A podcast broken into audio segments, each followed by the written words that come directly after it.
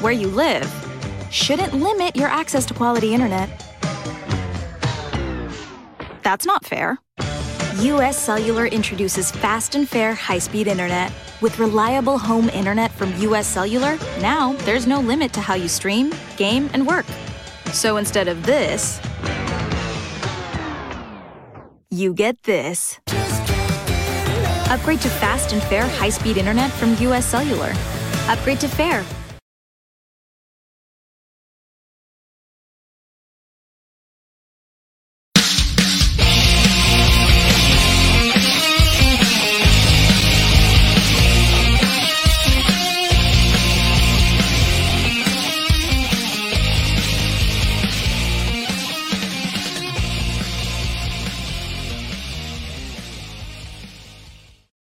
Good morning, guys. Welcome to a brand new show, Breaking Through Addiction, with myself, Dr. Rob Kelly, the addiction doctor, and Jennifer Lovely. Hey, Jennifer, how are we doing this morning?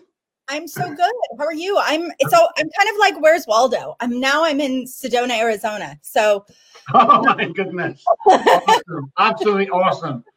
It's, it's going to be an amazing show. We have an amazing guest today. But what's the weather like? We have to cover the weather every single time we speak. Well, Is it nice? it's 85 here this morning. It's beautiful. Those red rocks are shining through. Um, hey, you guys, I'm trying to get Dr. Rob to bring uh, Dr. Rob Recovery Group to Sedona, Arizona. I'm trying to say, hey, I think we could do some great healing work there. If I get one text or one email saying that, apart from Jennifer, I am going to open an office in, in, in Sedona without a doubt. So, what have you been up to this week, Jen? Anything apart from traveling? traveling, uh, hiking, spending time with my boys, my granddaughter. It was really, really wonderful. And now I'm here to work and a little bit of play. So looking forward to it. Yeah. How about you? I've been, uh, I've just been working a little bit. I'm kind of just taking it easy for now because we're going to, after today, we're going to really get stuck in and, and rebuild the brand again. As you know, I came to San Antonio to retire, and it's not been the case. So I think God wants me to take it to another level. And I know me and Jen have got some exciting news for you. We're going to give you a little inside. We're going to be creating something online, uh, module based, which is going to be absolutely awesome. We're both excited about it. And today, just in case you didn't know, we've replaced Wednesday Wisdom with Breaking Through Addiction.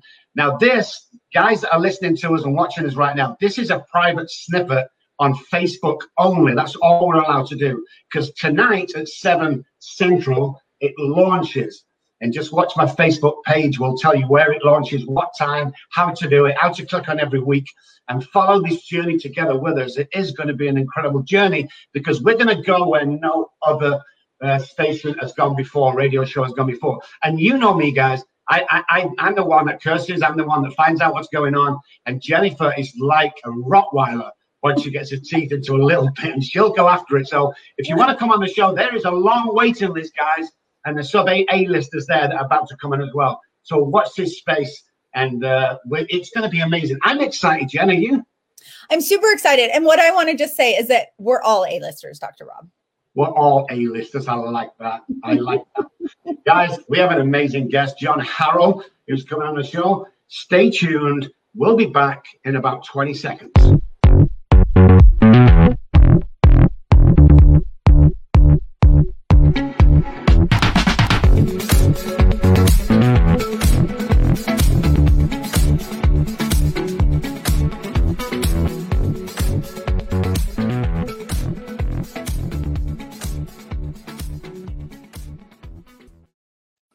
Morning, guys. Welcome back. Uh, this is Dr. Rob, the Addiction Doctor, who just joined us.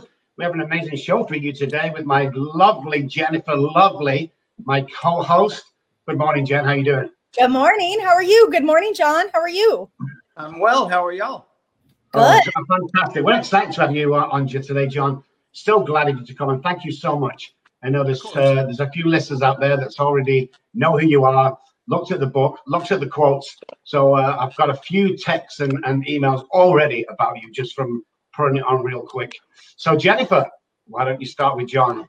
Yeah. So, um, for transparency purposes, um, I know John through my children, and um, so we have kind of a funny story because both of our kids spent some time um, in recovery together. And um, John loves to play jokes on his children. It's actually like one of the things that he loves to do. and this last April Fools, he called up his son and said, Hey, I wanted to let you know um, Jennifer Lovely and I um, are going to be getting married. And his son calls my son and starts going, Joe, uh, your mom, my your mom and my dad are going to get married, and he was horrified. And my son's like, my I guess my son knows his mom too well, and he's like, "Do you realize what day it is? Do you realize what day it is?" So it's a, we have a funny little story there. Um, but so thanks. I just wanted to share that because it's really cute. Um, thanks for coming on. I'd love to um, dive right in. A couple things. I read your book and um, I read it on an airplane, actually. I love that it's such an easy read. and what I notice is that you had some major trauma in your life. Mm-hmm. And let, us just go right to it, right? That's like who I am. Um, and but it's interesting because the thing that brought you to recovery or Al-Anon was actually um, a family member.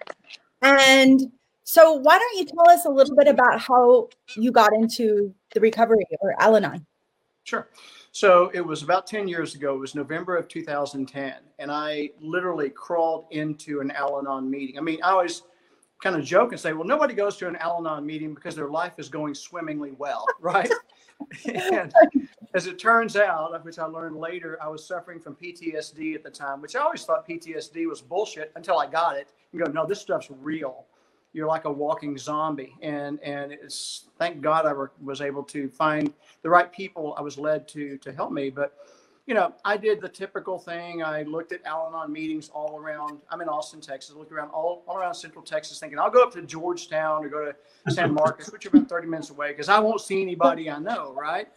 And and finally, just common sense kicks in and go, well, you're an idiot. If you see somebody there that you know, they are there for the same reason you are. So get rid of the shame as best as you can. But you go into, I went into Al Anon, like I say, on my knees. I was a shell of a man at the time, not fully living, just sort of existing. And if you know me, you know I've got this vibrant personality. I'm outgoing. I'm sociable. I am. I've never met a stranger, and I, that was not how I was living at the time. So I go walking in and I, I found a meeting that was close and god led me to the right meeting because i resisted going but i was set it's at a, at a family weekend thing my ex she was in a recovery center and this guy that was leading the family weekend said you need to get an al-anon. I go nah it's not for me man. He goes he goes no no you need to just try it just try it. Okay. Which was interesting because you're you're taught in al-anon and through life don't tell somebody what to do. But I'm glad he did because it got me to consider it, right? So then um, I find this meeting, and I, it's about five minutes till eight at night, and it's dimly lit, small room. And I go walking in, and I'm standing at the doorway looking around, and I go, okay, there's about five people in here, and I don't really look at anybody's face or anything. I just go sit sit down, and I never wear ball caps. I had a cap on, had a jacket on because it was late November, and I kind of slumped down in the in the seat. And immediately, this voice sitting right across from me goes, John. Ah, shit. Jim, how are you? You know, and he goes, Good, buddy. He goes, Good to see you here. And I go, Well, thanks. And I was confused because I knew my friend Jim was an AA guy. And so I said, Am I in the right meeting? Am I in what meeting am I in? He, he said, Are you looking for Al Anon? I go, Yes. He said, That's here. And he goes, See, I was confused. He says, um, We'll talk afterwards. And I go, Okay. And and I love this guy. He it, what happened was with Jim, he and I were acquaintances, and we'd see each other a couple times a year, have lunch, surface conversation, and it that opened up a deeper, more meaningful friendship. And he's just one of the solid guys in my life, and a and a wonderful man. Um, but I sat in the meeting, and he actually took it upon himself to lead it. And he said, "I uh, an ACOA meeting." He said, "I wanted to to lead this meeting because." Um, my friend is here and I want him to have an experience that was memorable for him. So I'm paraphrasing. But he also read The Newcomer's Welcome And I remember about the third line it says, You may think you're here to stop your loved one from drinking, but that's not what this is about. And I'm going, ah, shit, again, you know? I mean, I just go, I go from being really down to further down. I'm going, how much farther can I go? Well, I was about to find out. But after that meeting, I can't explain it. It's just a, a, feeling, it's a sense. There's, a, there's no question that there's more spirituality in an Al Anon meeting than in many churches on the weekend. It's just, it's so special. But I felt better and I couldn't explain it. But I realized I don't need to explain it. I, I had an hour of peace that I treasured and I enjoyed it so much. I went back every single night for 15 months. I didn't miss a night. I I was the Rottweiler of Al-Anon. Right? I didn't miss Thanksgiving night. I didn't miss Christmas Eve, Christmas night. I mean, we'd have celebration. I'd go there, and it was just an hour of peace. My ex used to call it a cult, which kind of get you know is you're getting a little bit of, of pushback there, but I guess maybe she saw it as a threat or something. I, I, I, that's the only thing I can I can see. But I learned so much. And again, I would get an hour of peace. Some people would come in that were pretty much regulars and and not not as regular as me, but they'd come in and and they would start sharing something, and I would just have to tune them out because I'm not getting it. But I thought, you know what? It doesn't matter whether I get it or not because it's for them. This is their program. And if they're getting something from saying what they're saying, more power to them. I'm going to give them the respect that they deserve, and and I can tune it out. And then when they quit, I can we I can listen to the next person. So it, it was just I don't go to Al-Anon any anymore unless I'm I seem to be led to people that have addicted kids or something, or they're living with an addict, and I will take them because again, you don't go to Al-Anon because your life is going perfectly or going well. You go because you're in a real shitstorm and and you're, you know, you're at the end of your rope, and you that's the knot that you tie on to hang.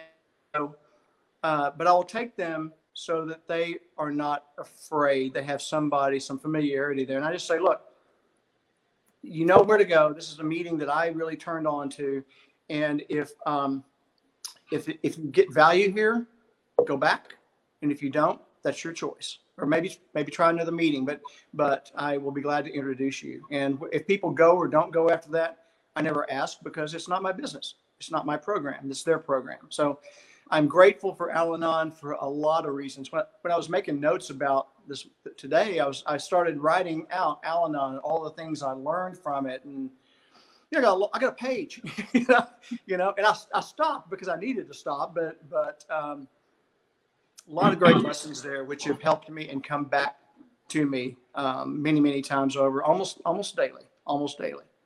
So tell, tell me what uh, a specific incident, or was there several? I think I know the answer to this, but I want to lead into it of of the PTSD because I know when same as you, I suffer from PTSD, and when it was put to me, um, I, I, didn't believe in it. I didn't think it happened. Now my PTSD went back to childhood. Now I know something happened in your life that must have caused this PTSD. Just just share with the with the viewers exactly what was going on there. Sure. So I grew up in a in a walking on eggshells, fear filled in, in home life. Right. My dad was a you know sad because there was good in him, which I saw. I'm a good finder. I see the good in people and situations quickly, but he was probably a dry drunk. Um, he only drank two days, two day, um, two times a year, Christmas and Thanksgiving, and he'd have one drink, and he'd measure out one jigger of alcohol. And my, my dad would kind of calm down and be nice, so I'd encourage him to drink more. You know, but he got no, no, no, that's it, that's all. So, because uh, all I wanted was peace in our in our home. I wanted to be like the I thought I thought family life on TV was what family life was like. I didn't realize that you know what what a normal family does look like, which is not that either. But so I had a traumatic event which occurred in August of 2010, and to save time on the story, let's just say it is what caused my limbic system and my frontal cortex to stop talking. And over the course of a few months, is when it really started setting in, and I'm like, something's wrong with me.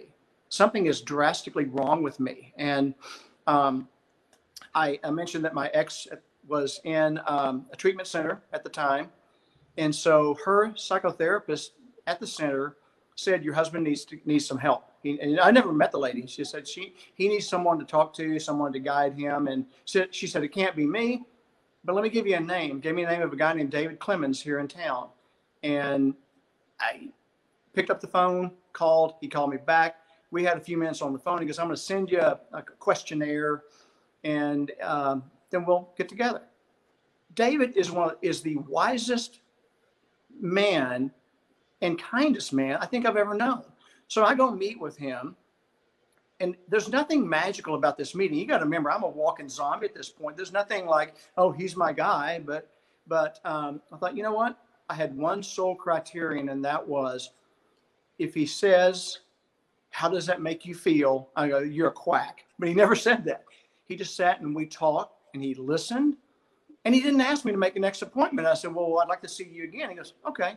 So I made an appointment for the next week. And after three or four sessions with David, um, and I put David's name in my book. I'm real open about about psychotherapy because I think that everybody has got some things that they can go through and work through. It's got to be the right person. Maybe David's not their person, but somebody somebody out there is out there for you. And about three or four sessions in, he goes, John, I have a suspicion that you're suffering from PTSD. Here's what PTSD is, and here's how I here's what I use to, to, to treat it. And eye movement desensitization repositioning, EMDR, founded in 1992 by Francine Shapiro on the West Coast. And he explained it to me. I said, I'm game. I've got, I've got to do something. And so we did one session of EMDR. He said, it may take more than one, but sometimes we have success with one. And he also explained that the results aren't going to be immediate. It's kind of like he's kind of like rebooting your brain. And it was because over the next couple of weeks, I started feeling again. I started smiling again. I started laughing. Uh, my my all my senses were coming back full on. I'm like, I'm great. But I kept seeing David, and I, and I, I still see him. I only see him about two or three times a year now, just to check in. And we go and sit down, and and we sit there and we laugh in that hour of, of time together. I'm going, this isn't what psychotherapy is supposed to be like, David. I'm supposed to be in here with tissues and crying and we're telling you all about all the demons I'm battling right now. But and he, he goes, well, psychotherapy is whatever you need it to be. Okay. But um, I remember about two and a half years into therapy with David, I said to him, I said, dude, you have never said to me, I think you need three years of therapy. I need to see you once a week, once every two weeks. What gives? He said, John, I believe that God sends me the people who need to see me when they need to see me. He's always full. He truly has, and he's not a Christian counselor per se, but he truly has a faith based business model that works. He is doing, as I've told him many times, you're doing what God intends you to do on planet Earth because he's that good. He's a he's a PsyDoc so he's a you know he's a doctor, but he's a, of a, of a uh, psycho counseling, if you if you will. But that was my experience with it. So I don't blow off um, PTSD anymore as I as I used to think. Eh, you know, get over it, man up, throw, you know, throw some dirt on it, as the coach used to say. Get up, you know, and and and and get after it. It's now there's real trauma that goes on in here, but there's healing from that trauma. Um, John, can I interrupt? Um, so I I know for me, I had CPTSD um, from my trauma in my uh, childhood, and it usually you know takes an event for later on in life for it to really come out and really begin to affect us. That's why a lot of times you'll see like alcoholics become alcoholics later on in life, right? There's usually an event that brings up the the addiction.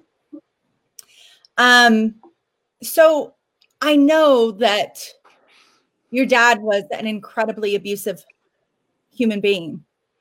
And I also know that you wrote a book called Killing My Killing My Father and Finding Him. Yes. Correct? My mom wasn't much better, by the way. I, I didn't get uh, um, nurturing from either parent. But yeah. and I always say, don't feel sorry for me because it's all been forgiven. Yeah. Everything's fine. So anyway, go ahead. Yeah. So I mean, I love that you are so forgiving of these two people that were so abusive to you. Um, and I'm really curious, like, what was what was the point? Was it taking your father dying for you to forgive him? No.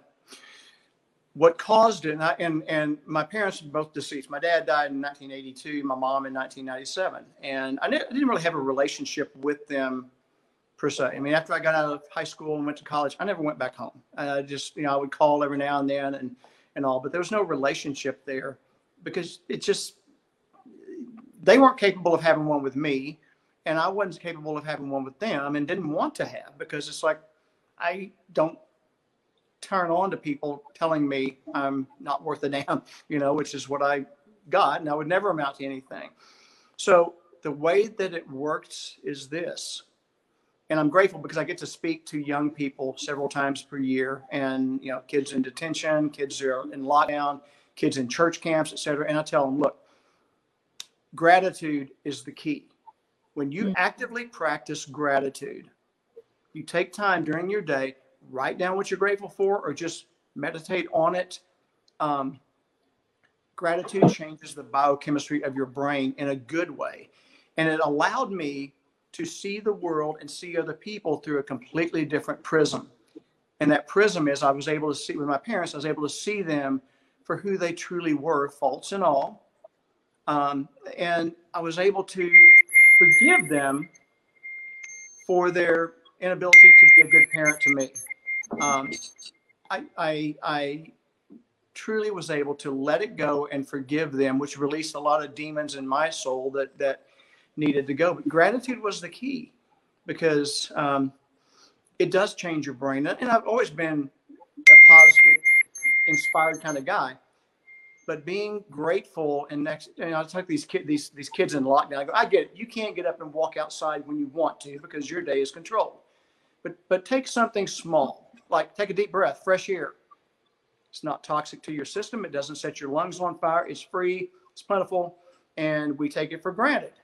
Mm. Not if you're a baby in Syria whose your, your leader has gas bombed you, and every breath you take sets your lungs on fire. And there's a water fountain in the room, so you can go over that water fountain. You can get you can get fresh water. It's not going to poison you. Not so in Flint, Michigan. Right here in the United States of America, the water has so much mercury in it, it's toxic. It's killed children right here in the United States from drinking water. So when you start thinking about these things, you'll find more and more things, and your entire life changes when you actively practice gratitude. So that yeah, was what allowed me to forgive them for. Did I want a good family? Did I want to be from a family? And I, I see families that get together over holidays and stuff and go, "Yeah, I wanted that." That's all I that's all I really ever wanted as a child, but I wasn't given that opportunity. Now fast forward, here's a here's gratitude manifested for you. Had I not had that background, I would not be relatable to kids that are 13, 14, 15 years old who are in lockdown because they've done some really bad things. I know that out of 100 kids, most of those kids come from really screwed up backgrounds, but bad family lives, and they're acting out but I'm able to, as I share my story with them, I'm able, I'm relatable. Within two to three minutes, all the skin color difference, all the age difference, it all just goes away. It all melts away, and they see me as one of them. And I talk to these kids about stuff that is going on in their lives. I say, you know, suicide, youth suicide became the number two killer of kids in 2016. I talked to them about that. I said, I know in a crowd this size, someone has given up someone's given up hope. Someone is ready to pull the trigger. You're done. And once you get out of here, that's it. And I've had kids walk up to me after I, I talk. They always come up and say something. Many do. I had a kid, you know, just a couple of years ago, walk up and say, "Because I got to tell you, I was the kid that you were talking about, because I was going to off myself when I got out of here." And I, I, I, and I said, "Thank you for telling me that and sharing that with me." I said, "What's your name?" He said, "It's Edwin." And I shook hands with him. I go, Edwin, I love that name. I'm a John. There's lots of Johns around, but there's very few Edwins. And his eyes, his smile just lit up the room. And I was like, what a great kid. Fast forward six months, I, I went back to the same facility and I'm giving a talk. And I'm standing at the back afterwards. And there were three or four, four young young women, young girls in there. And I was talking to them and, and just kind of making them laugh and all. And I see this guy come walking my way, his head's down and he sticks his hand out and shakes hands with me and he goes, "Thank you for coming back." And uh, and I'll go, "Edwin."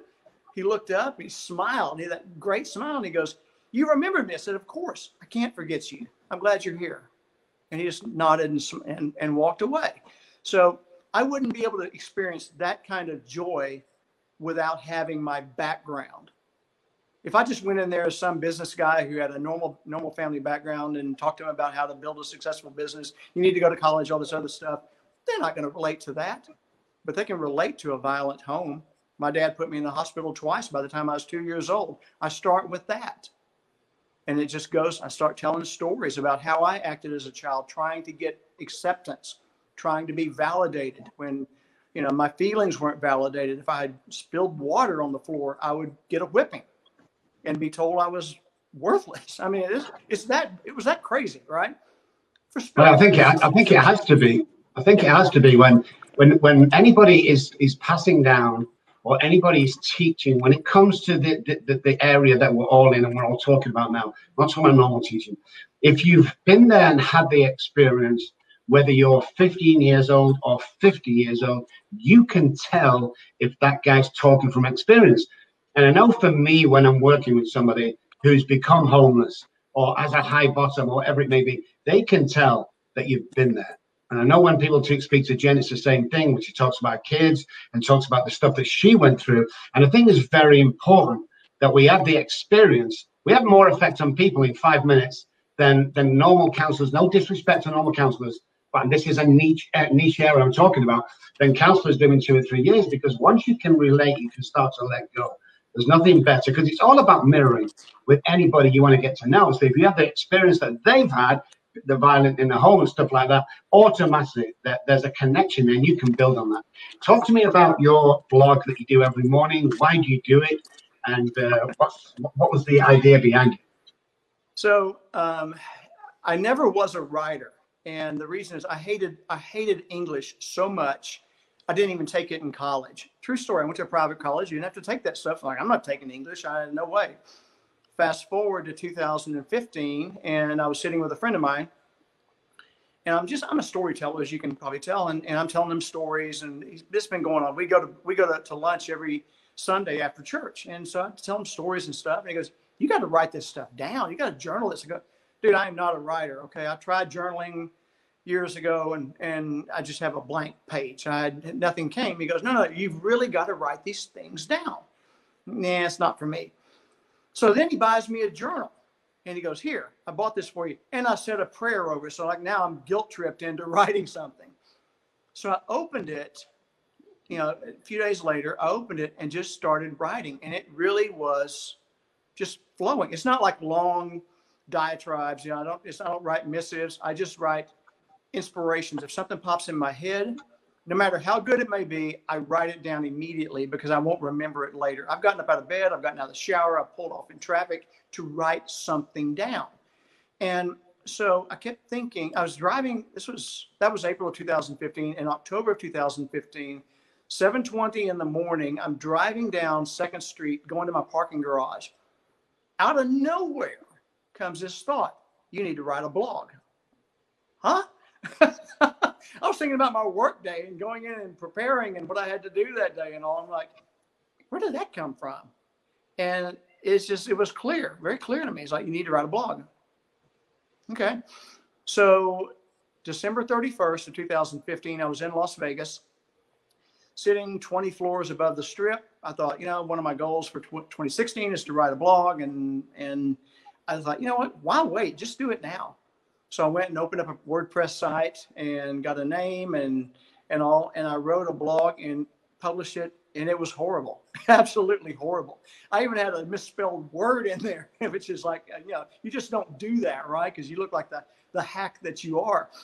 And so I went, but I, luckily with WordPress you can correct it. So I went back and corrected it, and um, I, I, would write something about every three weeks and put it out, and then. Um, I wrote a blog, and this I'm gonna I'm gonna come back to the to, to the daily thing here in a minute.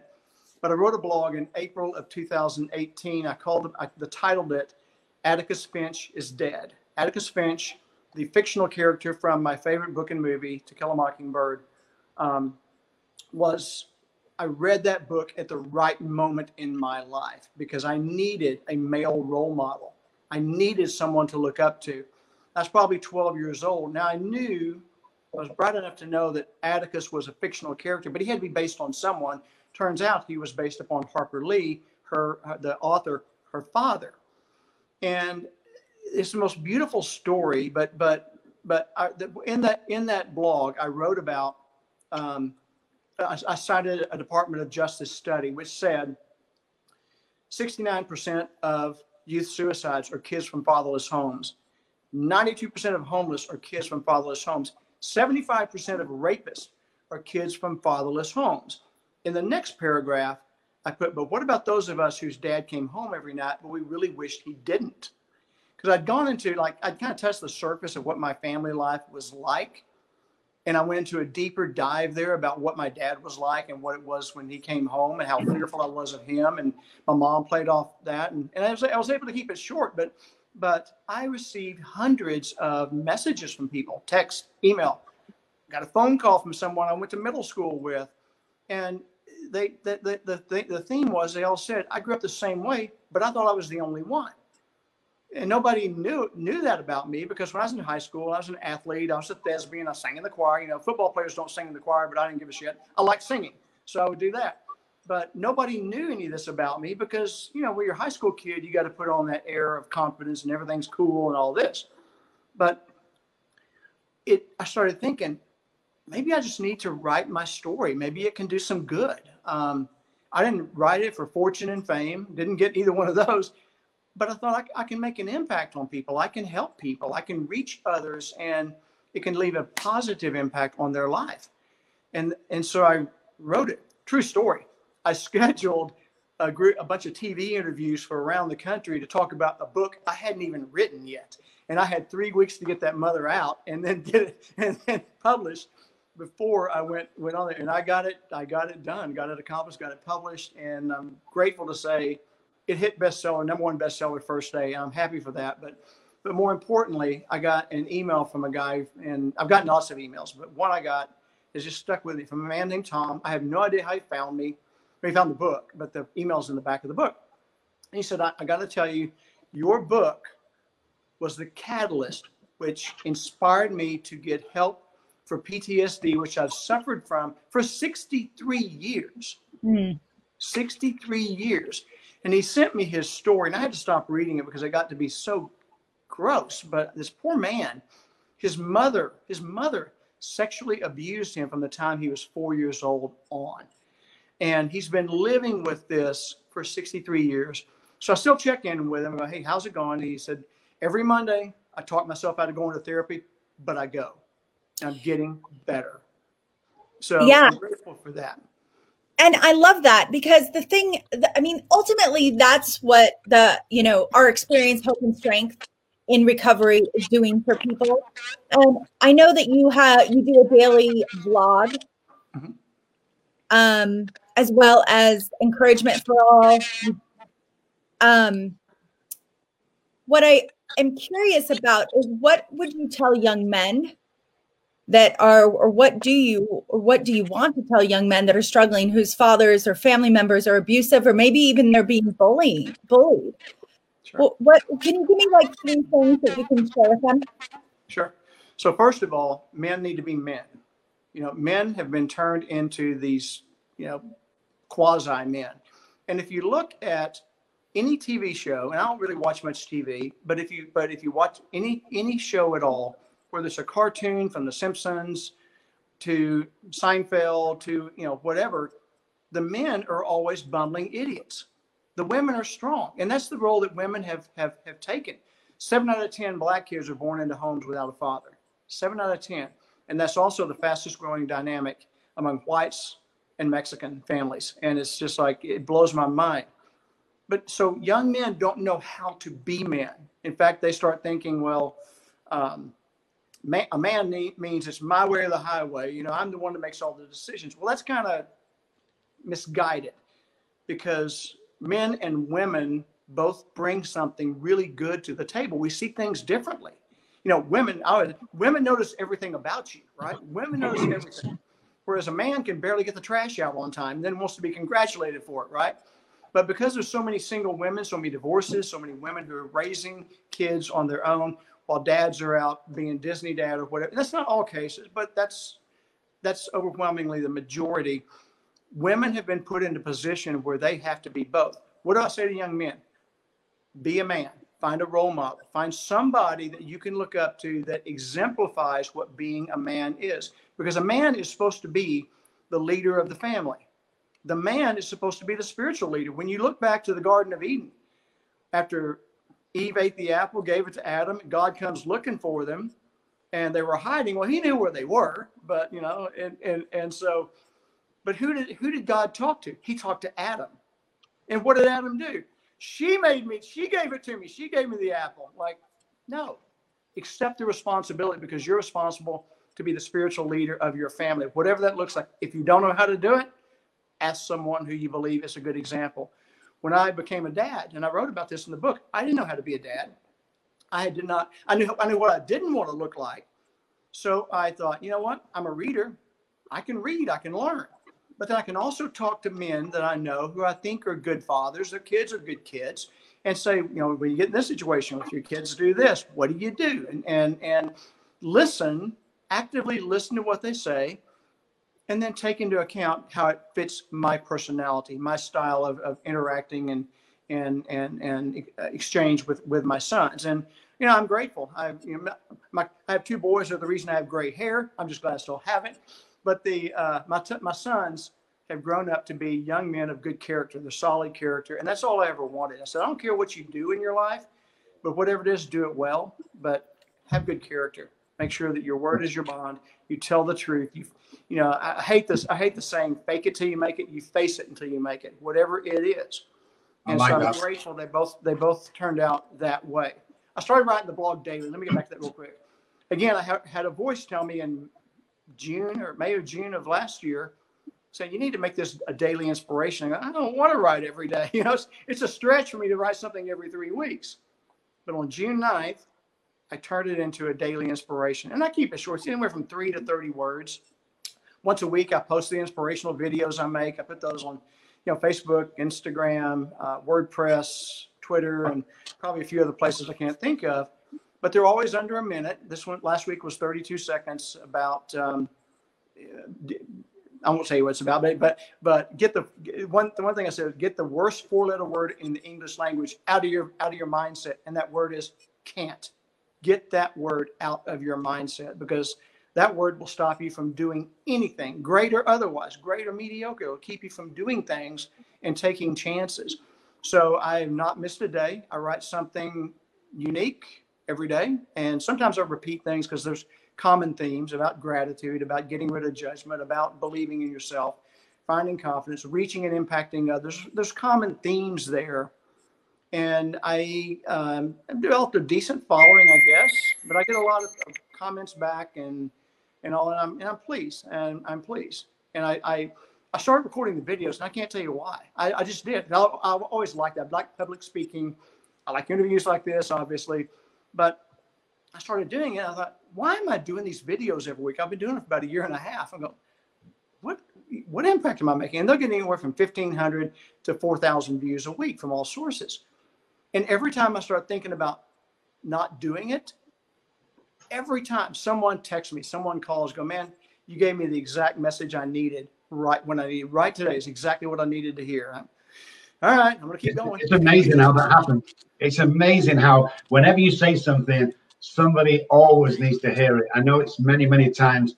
John, we're coming to the end. Where can we find you, John? And where can people find you?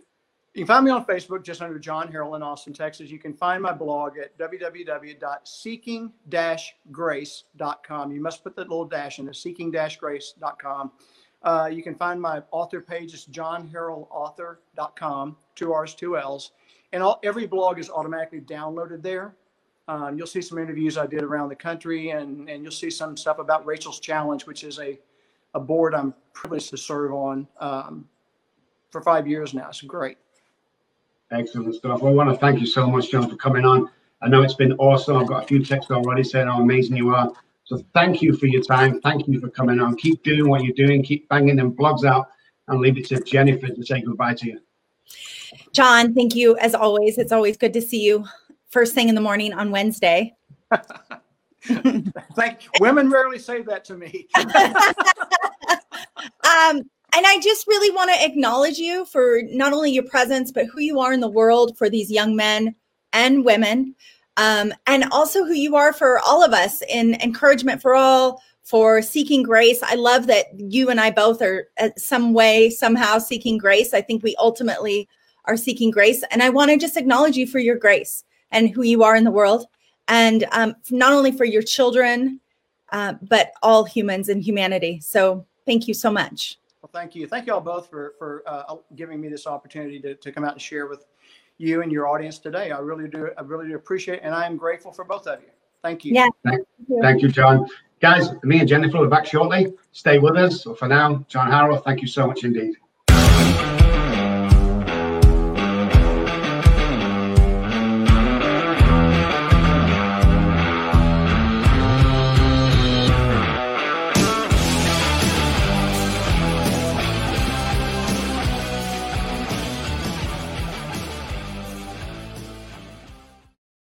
Hey guys, welcome back. That was John Harrell. Absolutely amazing the stuff he does and uh, the stuff he's been through. We didn't touch on a lot of stuff that if you actually Google him, you'll see some stuff on there that might surprise you. What a great guest, Jen.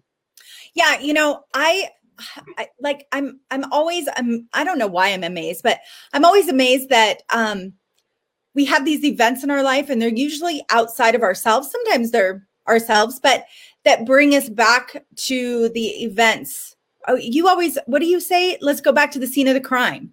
Yes. right? It ultimately brings us back to the scene of the crime. So we are going to have to actually do the work around the scene of the crime in order to be able to really move forward in our life and really heal. And what a lot of people, well, I know my mom and dad did, I don't know about yours, but it was always swept under the carpet. You know, it mustn't leave the house, you know, you must not say this. And I find that that sweeping under the carpet in the years, I'd say from about five years ago to, to date and continuing, it's starting to show. It's coming up, and we can't do that. We can't. It's, it's going to come back, and it's going to bite us on the ass no matter what happens.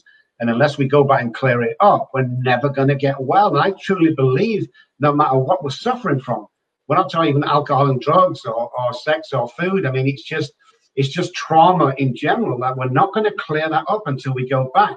And I, I, must admit, the first five years of my program, we didn't do that. We didn't go back, and, and people were relapsing. And wow. it was only, yeah, it was only the evidence that look, you know, we had a psychotherapist come along. Um, God bless her, we don't see her anymore, but she came along and she told us what, and so we implemented it, and wow, what a difference. Yeah, I know, like just allowing the parts of ourselves to um, that are younger to have a voice and actually begin to share how they felt during that time and what what do they need right now? Like because when we have re so i love to say that when it is um his when it's historical it's hysterical. So when you're having that moment of hysterical right it's usually historical. We must go back to give voice to that part of ourselves that was really really hurting. And what um what i love and that's usually the ptsd right? That's usually the thing that needs to come up. Yeah every time. I mean it's amazing how we're finding we only thought years ago that ptsd was for people like in the army or someone who's been in a terrible car crash or yeah. something horrific, horrific offense. And what we're finding is the childhood uh, trauma is absolutely phenomenal because as we say here, anything less than nurturing is child abuse because we'll grow out of that stuff. And I'm not saying everyone should grow up like the, like the Waltons, you know, but I'm saying we have to be careful what we're teaching and what we're showing our kids because the percentages that John just came up with at 97% of people without a father going to do this, this, this, I have no doubt that they are correct because that's what we're seeing now. And we really have to look at parents of, of what our role is in our children's future. It's not just a, a case of, of, you know, raising them and hopefully go to college. I mean, it goes much more than that. I truly believe that if, if a kid goes to college and succeeded, and doesn't have to go to college, but succeeds in life, a lot of that's come from the parents. Oh, for sure. I mean, it's all about these experiences. It's funny. Um, I went to France back in October, and I have all these particular ways that I eat my food, right? And and the ladies that i was with go you know jen it's so weird how you know the food and it has to be a certain way and they're like something must have happened to you right And I go, oh yeah. Well, when I was when I had to go live with my um, dad and my stepmom, I, I mean, I was like, my stepmom would cook me dinner, and I'd, I mean, breakfast, and I'd have to sit at this bar and eat these eggs, and the eggs were runny, and the milk was warm, and sh- I would have, I was forced to have to eat it and drink it. And so this day, my eggs cannot be runny, and I can't drink milk, right? So it's funny, those just small little things like that can make a big difference in a child's life. You know, we yeah. need to be curious with the child and go, hmm, what's going on? Why are you not eating? It's and it's okay if you don't like it. It's not personal, you know? Yeah, without a doubt. Guys, yeah. Uh, we're going live tonight, uh, or, or, we're going out on the air tonight around 7 p.m. Central. Um, just for this week, um, we'll, we'll obviously broadcast it on Facebook. We'll have all the websites next week, so you can uh, jump on around 7 if you don't if you don't want to uh, watch it right now or you want to file it somewhere. But Facebook, our followers myself and Jen and anybody else that's following us will always get the preview because you're our Wednesday Wisdom first of the show that's going out on 50 platforms and internet radio. So before anybody else sees it, you guys are going to see it first. So I hope you'll join us next week, same time, same place. And if you're free tonight, you'll see it on our Facebook. Go on again and get another watch. And for me, I'll say bye bye. Bye, everyone. Thank you so much for watching. I know both Dr. Rob and I are just grateful for your feedback, um, for the love, and we're striving to really make a difference um, in addiction and all parts of addiction, not just drugs, alcohol, but all parts of addiction. And even if you're just struggling, even if life seems really difficult for you now, we really, really are here to make a difference in your life. And I believe that that's why both of us were put on this earth. So thank you so much. So much love to you. And, and we're forget, guys, uh, Dr. Rob Kelly on uh, Facebook, Jennifer Lovely on Facebook, robkelly.com, jenniferlovelycoaching.com. You can find it all on there, guys. And we will see you next week.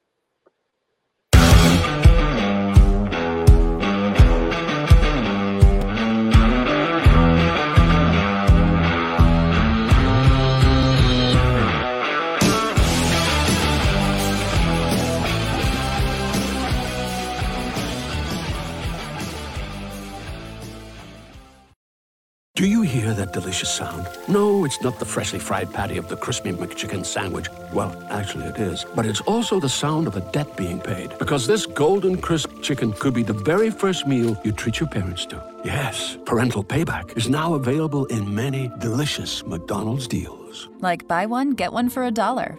Every day at McDonald's, mix and match a new hot and spicy McChicken with classics like a McDouble, McChicken, or four piece Chicken McNuggets. Price and participation may vary.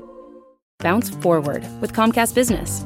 Get a reliable internet and voice solution starting at $64.90 a month for 12 months for two years. Call or go online today. Restrictions apply. New customers only. 25 megabits per second service and one voice line. Early termination fee applies. Equipment installation tax and fees extra and subject to change. Call for details.